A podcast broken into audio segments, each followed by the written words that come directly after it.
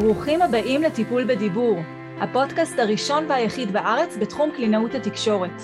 אני נועה ברק, אימא לשישה מתוקים, קלינאית תקשורת התפתחותית מאז 2010, מדריכת הורים, מלווה התפתחותית, ויוצרת משחקים טיפוליים ותוכניות לשיפור הדיבור. הפודקאסט עוסק בתחום השפה והדיבור מנקודת מבטה של קלינאית התקשורת, דמויות להורים ולכל מי שנמצא בתקשורת יומיומית עם ילדים. חפשו אותי באתר שלי noabarak.co.il ועקבו אחריי גם ברשתות החברתיות. האזנה נעימה. אתם בטח מכירים את זה. לא תמיד מתחשק להם, לילדים שלנו כמובן. זה יכול להיות שלא יתחשק להם עכשיו לסדר את החדר כשנבקש, אולי לא יתחשק להם לעלות לאמבטיה, להתקלח, להיכנס לאמבטיה להתקלח, אולי לא יתחשק להם לנעול נעליים. והאמת היא שזה סופר הגיוני גם לנו כמבוגרים, לפעמים לא מתחשק. אבל כשזה מגיע לטיפול בקליניקה זה יכול להיות סופר מבאס. עד שכבר חיכינו כל כך הרבה זמן לתור מיוחל הזה, וכשסוף סוף הטיפול מגיע, הילד לפעמים לא בא לו. אולי זה בגלל שהוא נרדם בדרך והתעורר ככה מבולבל לטיפול, אולי בדיוק רב עם חבר בגן והביא איתו את המריבה הלא פתורה הזאת לחדר הטיפולים. אולי לא מתחשק לו לשחק במשחק הזה, אולי פחות מתחבר למטפלת, אבל האמת היא שהעניין הזה של קושי של הילד לשתף פעולה בתרגול של הדיבור, זה משהו שיכול לקרות גם בבית. מי שפה עוקב אחריי תקופה, יודע שאני קלינאי תקשורת 14 שנים, מתוכם 12 שנים טיפלתי בשיטה הקונבנציונלית של טיפול אחד על אחד בקליניקה, 45 דקות, פעם בשבוע, ישירות, עם הילד, בין אם זה באופן אה, פרטי או ציבורי, קופות חולים, התפתחות הילד, קליניקה, ובאמת אני אשתף אתכם בכנות, שאני גביתי מאות שקלים לטיפול והייתי בין הקלינאיות היקרות בשוק, ולמרות זאת היה, הייתה לי רשימת המתנה של למעלה משנה, בגלל שבאמת יש מצוקה מאוד מאוד גדולה בהמתנה לתורים של קלינאי תקשורת. אבל אני, למרות שלכאורה הקליניקה הייתה מלאה ובאמת אה, לא הייתה לי שם בעיה מהמקום הזה, אני הייתי מאוד מתוסכלת וממש הסתובבתי עם מועקה כזאתי מהידיעה שבאמת אני יודעת שאני יכולה לעזור, ולמרות שאני כל כך יכולה לעזור, עדיין צריכים לחכות אצלי כל כך הרבה זמן עד שמקבלים מענה. ובסוף לקבל, להסתפק במענה פעם אחת בשבוע במקרה הטוב. ולפעמים יש ביטולים וחגים וחופשים, אני לא צריכה לספר לכם על זה, מי שנמצא בתהליך טיפולי בטח יכול אה, להכיר ולהזדהות. ככל שעברו השנים, התחדדה אצלי ההבנה כמה הפורמט הטיפולי למעשה צריך להיות אחר. כי כל עוד הטיפול בילד זה משהו שהוא תלוי רק בי, אז בעצם יש פה כל כך הרבה גורמים מסביב שיכולים לעכב, בין אם זה, שוב, תורי המתנה, בין אם זה ביטולים, בין אם זה מרחק גיאוגרפי, אפילו ענייני שיתוף פעולה של הילד. ובמקרה הטוב, גם אם אין פה איזה שהם עיכובים והטיפול מתקיים, עדיין אנחנו מדברים על טיפה אחת בים, על קמצוץ שהילד מקבל כמענה מקצועי. ולכן אני הבנתי שבמקום להתמקד בטיפול שלי ישירות בילד פעם בשבוע, המיקוד שלי צריך להיות בכם ההורים. כי אתם סוכני השינוי המשמעותיים ביותר עבור הילד. וברגע שאתם תבינו איך לקדם את הדיבור שלו, ואתם תקבלו ליווי והכוונה צמודים של קלינאי תקשורת שתמקד אתכם איך ומה לעשות, אתם לא תצטרכו לחכות יום אחד בתור, אתם לא תצטרכו לנסוע ולהיטרטר לשום מקום, ובטח לא להסתפק במענה של פעם בשבוע לבעיה של הילד, שוב, במקרה הטוב. השאר הוא היסטוריה, אני לא אכנס פה לפרטים, אבל כן אני אספר שעברתי תהליך מאוד מאוד ארוך ומעמיק ביצירת פורמט טיפולי חדש ותקדימי וראשון מסוגו לא רק בארץ, אלא בכלל בעולם. אין שום פורמט טיפולי שאני לפחות מכירה ובדקתי וחיפשתי, שנותן מענה לבעיות דיבור או תקשורת של הילד נטו דרך ההורים. אבל באמת בשנתיים וחצי האחרונות שהפורמט הזה קיים כבר הצלחתי לעזור למעלה, למעלה מ-600 ילדים ולמעשה משפחות שלא רק הילד הספציפי שבו התמקדנו זינק פלאים ביכולות הדיבור שלו, בגלל שהשינוי מתחיל מההורים בתהליך הטיפולי שלי, אז הצלחנו למנוע בעיות ועיכובים בדיבור אצל כל הילדים הנוספים במשפחה, אפילו אצל ילדים שעדיין לא נולדו, ממש תהליך של מניעה. והצלחתי, יחד עם הצוות שגיבשתי, צוות הקלינאיות שגיבשתי, לתת להורים כלים משני חיים שעוזרים להם בכל אינטראקציה, בכל חיכוך או נקודת מגע עם הילד שלהם. וגם הידיעה הזאת שאני כהורה עזרתי לילד שלי במקום הזה שקשה לו, ובמקום להיות חסר אונים הצלחתי לעזור לו, כי באמת עולם ומלואו עבורנו ההורים, ומי כמוני כאימא לשישה שיהיו בריאים יודעת את זה, וגם מן הסתם אתם שמקשיבים לי ואתם הורים לילדים, בוודאי מתחברים לתחושה הזאת. אז את כל הככה סוגריים האלה אני הכנסתי כדי לשתף אתכם שבגלל שהפורמט הטיפולי שלי מתבסס על בעצם כלים שאתם ההורים מקבלים יחד עם הדרכה וליווי צמודים של קלינאית, מן הסתם גם אתם יכולים בבית להיתקל בקשיים של שיתוף פעולה, שהילד לא יהיה מוכן לתרגל איתכם דיבור, לא יהיה מוכן ליישם את הטכניקות שאנחנו מלמדות אתכם, אני וצוות הקלינאיות. ולכן החלטתי להקליט את הפרק הזה, ואני הולכת עכשיו בצורה מאוד מאוד ברורה ומדויקת לשתף איתכם שלושה כלים מאוד חזקים שיעזרו לכם להתמודד עם הסיטואציה הזאת שילד פשוט לא בא לו ולא משתף פעולה, ואפילו להימנע מראש, בכלל לא להיכנס למצב כזה שילד לא משתף פעולה, אם רק תתחילו ליישם את הכלים האלה. וככה ברגע שבאמת אתם תתגברו על קושי בשיתוף פעולה ותנטרלו אותו והוא לא יהיה בכלל עניין ש, של, שקיים שם, אתם תוכלו לנצל כל זמן משותף שיש לכם עם הילד כדי להקפיץ את הדיבור שלו. אז יאללה, אנחנו מתחילים, צוללים פנימה, אם יש לכם דף ועט לכתוב, אני ממליצה בחום, זה הולך להיות מאוד מאוד ממוקד ומאוד מדויק ומאוד מאוד נכון. אז יאללה. הכלי הראשון, אני אקרא לו תתבססו על מה שיש. אתם יודעים, לפעמים כשאנחנו אומרים, אוקיי, עכשיו אני הולך לתרגל עם הילד שלי דיבור, ואז אנחנו מאוד מתכוננים לקראת זה, ונשב ליד השולחן, ונוציא אולי חוברת, או שנקנה איזה משחק מיוחד בשביל זה, או שנבנה פה איזשהו setting, איזושהי סיטואציה מאוד מאוד אה, ממוקדת כדי לתרגל איתו את הדיבור. אנחנו חושבים שאנחנו ממש צריכים להשקיע בהכנה ובהתכווננות לקראת זה, כלומר לבנות פה ממש סיטואציה ו- ואיזשהו אזור או פעילות שהיא מאוד מתאימה לזה. אבל אני אומרת, פשוט תתבססו על מה שיש. הזמן המשותף שלכם עם הילד הרי הוא גם ככה קיים, ממילא, מעצם זה שאנחנו מדברים פה על ילדים צעירים, הילד נמצא איתכם כשהוא חוזר מהגן. הילד נמצא איתכם כשאתם לוקחים אותו לגן, בדרך, או בדרך הביתה מהגן. הוא נמצא איתכם כשאתם מכינים לו ארוחת ערב ובטח כשהוא יושב לאכול אותה. הוא נמצא איתכם כשאתם מקלחים אותו, הוא נמצא איתכם כשאתם מלבישים אותו. גם ככה הזמן המשותף הזה הוא שם, בכל מקרה הוא שם עבורכם. ולכן אני רוצה שאת הזמן המשותף הזה אתם תנצלו כדי לקדם את הילד שלכם. אתם לא צריכים להמציא לא זמן חדש ולא פעילות חדשה, פשוט תיקחו את מה שגם ככה קיים שם, ובתוך זה תכניסו את התרגול. איך זה עוזר לנו בקושי, או איך זה מונע מאיתנו, מונע מהילד להתנגד לתרגול הזה, או ככה לא לשתף פעולה.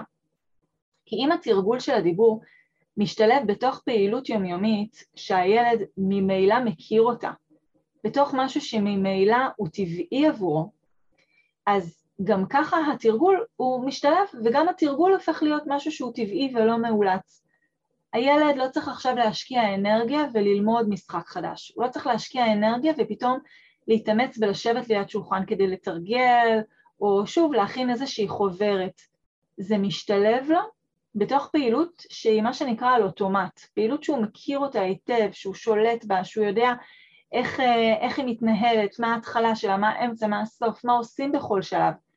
ובגלל שהוא לא צריך להשקיע אנרגיה בתוך הפעילות עצמה, ובגלל שזה משהו שכל כך מוכר עבורו, הוא מאוד מאוד פנוי ללמידה, ואין פה עניין של קושי בשיתוף פעולה. ברור שאם אנחנו, אה, אם הילד שלי מאוד לא אוהב משהו, נגיד ממש שונא שאני מברישה לו את השיער, אז בטח אני לא אנצל לתרגל דיבור בזמן הברשת השיער.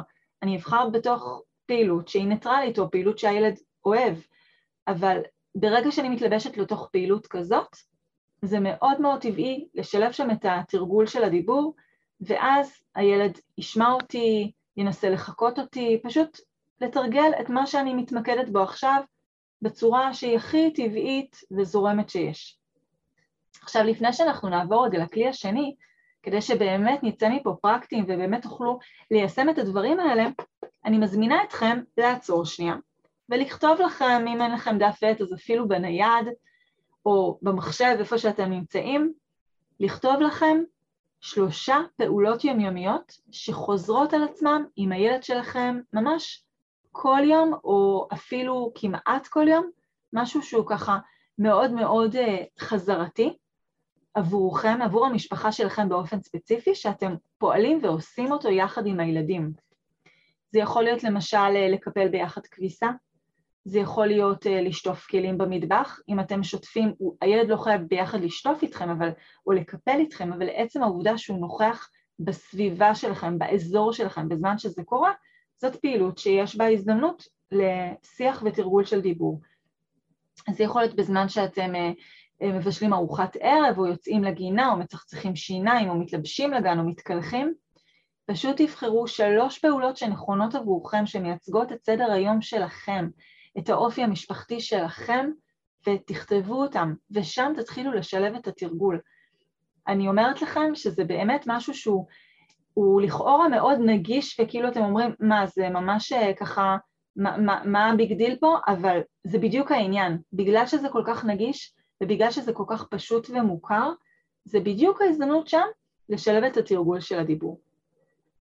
אז זה היה הכלי הראשון, בואו נעבור הלאה לכלי השני.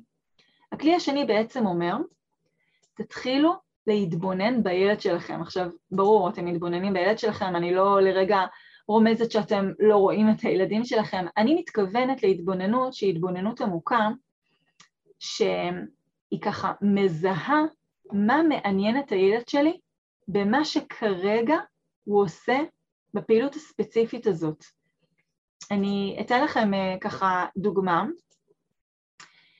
אמ, נניח, נניח אתם נוסעים ביחד באוטו, אתם והילד נמצאים יחד באוטו ובחוץ עובר אוטובוס, אז אתם יכולים לדבר על האוטובוס ולהגיד שהוא נוסע בחוץ ואיזה ארוך הוא ולדבר על הגודל שלו ולחשוב אם הילד מעניין לאן הוא נוסע, מעניין מי נמצא בו וכמה גלגלים יש לו ובאמת לא חסר על מה לדבר סביב האוטובוס. אבל יכול להיות שאם תתבוננו בילד שלכם תראו שהעיניים שלו והקשב שלו והעניין שלו בכלל לא באוטובוס, יכול להיות שהוא בכלל כרגע מתעסק עם החלון. ומעניין אותו רגע על החלון, הוא נוגע בחלון, הוא ככה מחליק את האצבעות על החלון. אז אין בעיה, ברגע שזיהיתי שדווקא החלון מעניין אותו, אני אדבר על החלון ואני יכולה להגיד טוק טוק ולדפוק על החלון אני יכולה בעצמי להחליק אצבעות על החלון, אני יכולה להחליק אותן ממש ממש ממש לאט, או להחליק אותן יותר מהר. אני יכולה לפתוח ולסגור את היד שמונחת על החלון, ככה להניח יד על החלון ולפתוח ולסגור כמו אגרוף ו- ויד פרוסה, לפתוח ולסגור ולדבר על זה, ובעצם לדבר על כל מיני דברים שקשורים לחלון או לפעילות שאני עושה עם היד שלי על החלון. עכשיו, דיבור זה הרי משהו שמקיף אותנו ונמצא סביבנו כל הזמן ובכל פעילות. אז זה לא באמת משנה אם אני מתרגלת עכשיו דיבור סביב אוטובוס, או סביב היד שלי שמונחת על החלון, או סביב כל דבר אחר.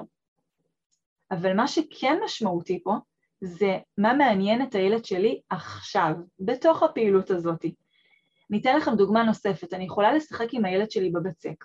ולהתחיל לדבר איתו על המערוך ועל לרדד ועל הצורות ועל קורצן ולקרוץ צורות ועל השמות של הצורות ולעשות פה באמת פעילות מאוד אה, שלמה סביב הבצק ולדבר את הפעילות תוך כדי אבל להיות שהילד שלי בהתעסקות שלו עם הבצק בכלל יעניין אותו פשוט לגלגל את זה כמו נחש או לגלגל את זה לכדור ואז אני אשנה את הדיבור שלי, אני אשנה את התרגול דיבור שלי ואני אתחיל לדבר איתו סביב מה שכרגע הוא מתעסק איתו, סביב הגלגול הזה של הנחש או הגלגול של הכדור, ואני יכולה לדבר על גדול וקטן וארוך וקצר ולמעוך וללחוץ ו- ולהשטיח כמו פיתה ושל נחש, להשמיע קולות, באמת באמת שלא חסר.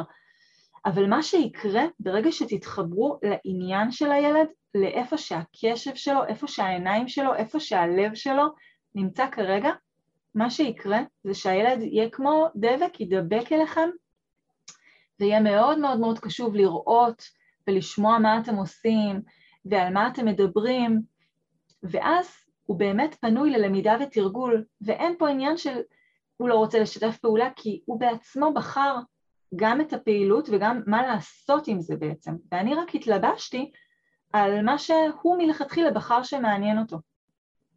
אז אם אנחנו רוצים באמת לקחת את זה לחלק הפרקטי, כדי שתוכלו ממש ליישם ולהשתמש בזה, אני מזמינה אתכם לבחור זמן אחד היום שאתם רק מתבוננים בילד. יכול להיות שזה יהיה אפילו ככה קצת אה, מאתגר ולא מאוד אינטואיטיבי לכם. רק להתבונן בו, לפני שאתם ממהרים לדבר איתו, או להציע לו, או לחשוב איתו, או לשחק איתו, רק להתבונן ולראות מה מעניין אותו ומה בדיוק מעניין אותו בתוך הפעילות הזאת. וברגע שאתם תצטרפו אליו שם, אחרי שזיהיתם מה מעניין אותו בדיוק, אז תוכלו לדבר סביב אותו דבר שעניין אותו, סביב אותו דבר שזיהיתם, ואתם תראו איך הוא נהנה לשתף איתכם פעולה באותו הדבר הזה. זה היה הכלי השני. נשאר לנו עוד כלי אחד, כלי שלישי. והכלי השלישי בעצם מדבר על פרגון חיובי, אבל לא סתם פרגון חיובי, אלא ממש פרגון מדויק. ואני הולכת uh, להסביר ולפרט. אני אספר לכם שמחקרים מראים שכדי לגייס בן אדם מבוגר לשיתוף פעולה איתנו, אם אני רוצה שבן אדם מבוגר ישתף איתי פעולה, או שאני רוצה ללמד אותו איזה משהו ושהוא ישתף איתי פעולה סביב זה, אני צריכה לפעול לפי יחס של שלוש על אחד. זאת אומרת, על כל דבר אחד שאני מנסה לתקן אותו או ללמד אותו או ככה להגיד לו שיעשה טוב יותר, אני צריכה להגיד פי שלושה דברים טובים ומעצימים. זה, זה מדהים כשאנחנו מבינים את זה. אצל ילדים היחס הוא אחד לשש, שזה מטורף. זאת אומרת שעל כל דבר, כל מילה שאני רוצה שהילד יתקן ויגיד נכון יותר, כל משפט שאני רוצה שהוא יעריך אותו, כל תרגול שאני רוצה לעשות איתו, אני צריכה שיהיה לי פי שישה דברים חיוביים להגיד לו, פי שישה אה, התייחסויות שלי, פי שש התייחסויות שהן חיוביות ומעצימות אותו, כדי, שוב, לתפוס את הקשב ואת העניין והמוטיבציה והרצון שלו לשתף איתי פעולה סביב זה. וגם כשאני מפרגנת לו וגם כשאני מעצימה אותו, אני רוצה שהפרגון יהיה מאוד מאוד מדויק. אני יכולה להגיד לו כל הכבוד, איזה נסיך שלי, אתה מלך, אלוף, תותח, כל מיני אמירות כאלה, זה נחמד, זה ככה מחזק, אבל זאת אמירה שהיא כללית ולא ברור למה היא מתייחסת, ולכן מאוד קשה לשכפל את, את אותו דבר, כלומר, יהיה קשה לילד לעשות שוב פעם מאותו הדבר, אם אני משתמשת באמירה כללית, כי הוא לא יודע על מה אני בעצם פרגנתי לו עכשיו. ולכן עדיף להגיד, איזה כיף לי לשמוע אותך מנסה לדבר. כלומר, אני אדבר על עצם ההתנסות שלו, עצם הניסיון שלו לדבר.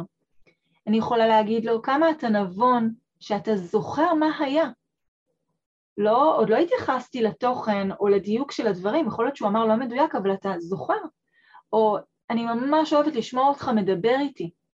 אני אהיה מאוד ממוקדת, ואני אהיה ממוקדת סביב הדיבור שלו, כי עוד רגע אני הולכת לתקן אותו, אני הולכת לשקף לו משהו שהיה פחות מוצלח ולהדגים לו איך להגיד את זה טוב יותר.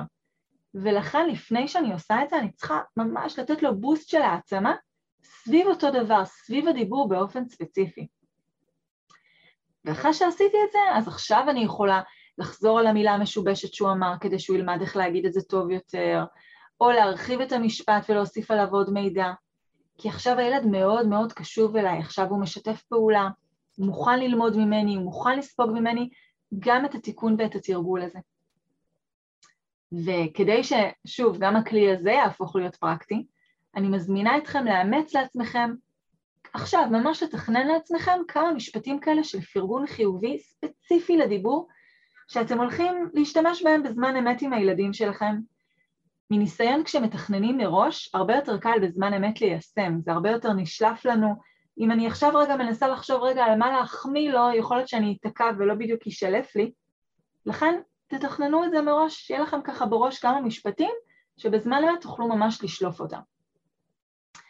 ואני אספר לכם שאם התחברתם לכלים האלה של איך לגייס את הילד לשיתוף פעולה סביב תרגול של דיבור, אני מזמינה אתכם כבר עכשיו להתחיל וליישם אותם בבית. זה כלים שהם ממש בין הכלים החשובים והמהותיים שאני נותנת להורים שנמצאים בתהליכי ליווי טיפוליים מלאים איתנו. זה כלים מאוד מאוד מאוד עוצמתיים. וגם אם אתם מוכנים לקחת אחריות וצעד נוסף, ממש להבין איך אתם כהורים יכולים כבר עכשיו לעזור לילדים שלכם להצליח לדבר כמו שצריך, יחד עם ליווי צמוד של קלינאי תקשורת מוסמכת שרואה איתכם מה קורה, שמבינה איך אתם פועלים ויכולה ממש לדייק אתכם לאורך השבוע. אני מזמינה אתכם לשלוח לי מייל או הודעת וואטסאפ, ומישהי מהצוות תחזור אליכם, אפשר בקלות לחפש אותי בגוגל, נועה ברק, קלינאי תקשורת, ולהגיע לאתר שלי ומשם ככה ליצור איתי קשר, ומישהי מהצוות תחזור אליכם לגבי בדיקת התאמה לתהליך הטיפולי המלא. אז אני מאחלת לכם מלא רגעים של שיתוף פעולה מוצלח עם הילדים שלכם, וכמובן המון המון מילים טובות וברורות. בהצלחה יקרים. תודה שהאזנתם לעוד פרק בפודקאסט טיפול בדיבור. רוצים לקבל כלים מיידיים ולעזור לילדים שלכם לדבר טוב יותר כבר עכשיו? שילחו הודעה לנייד 050-769-4841 ואולי נדבר בקרוב.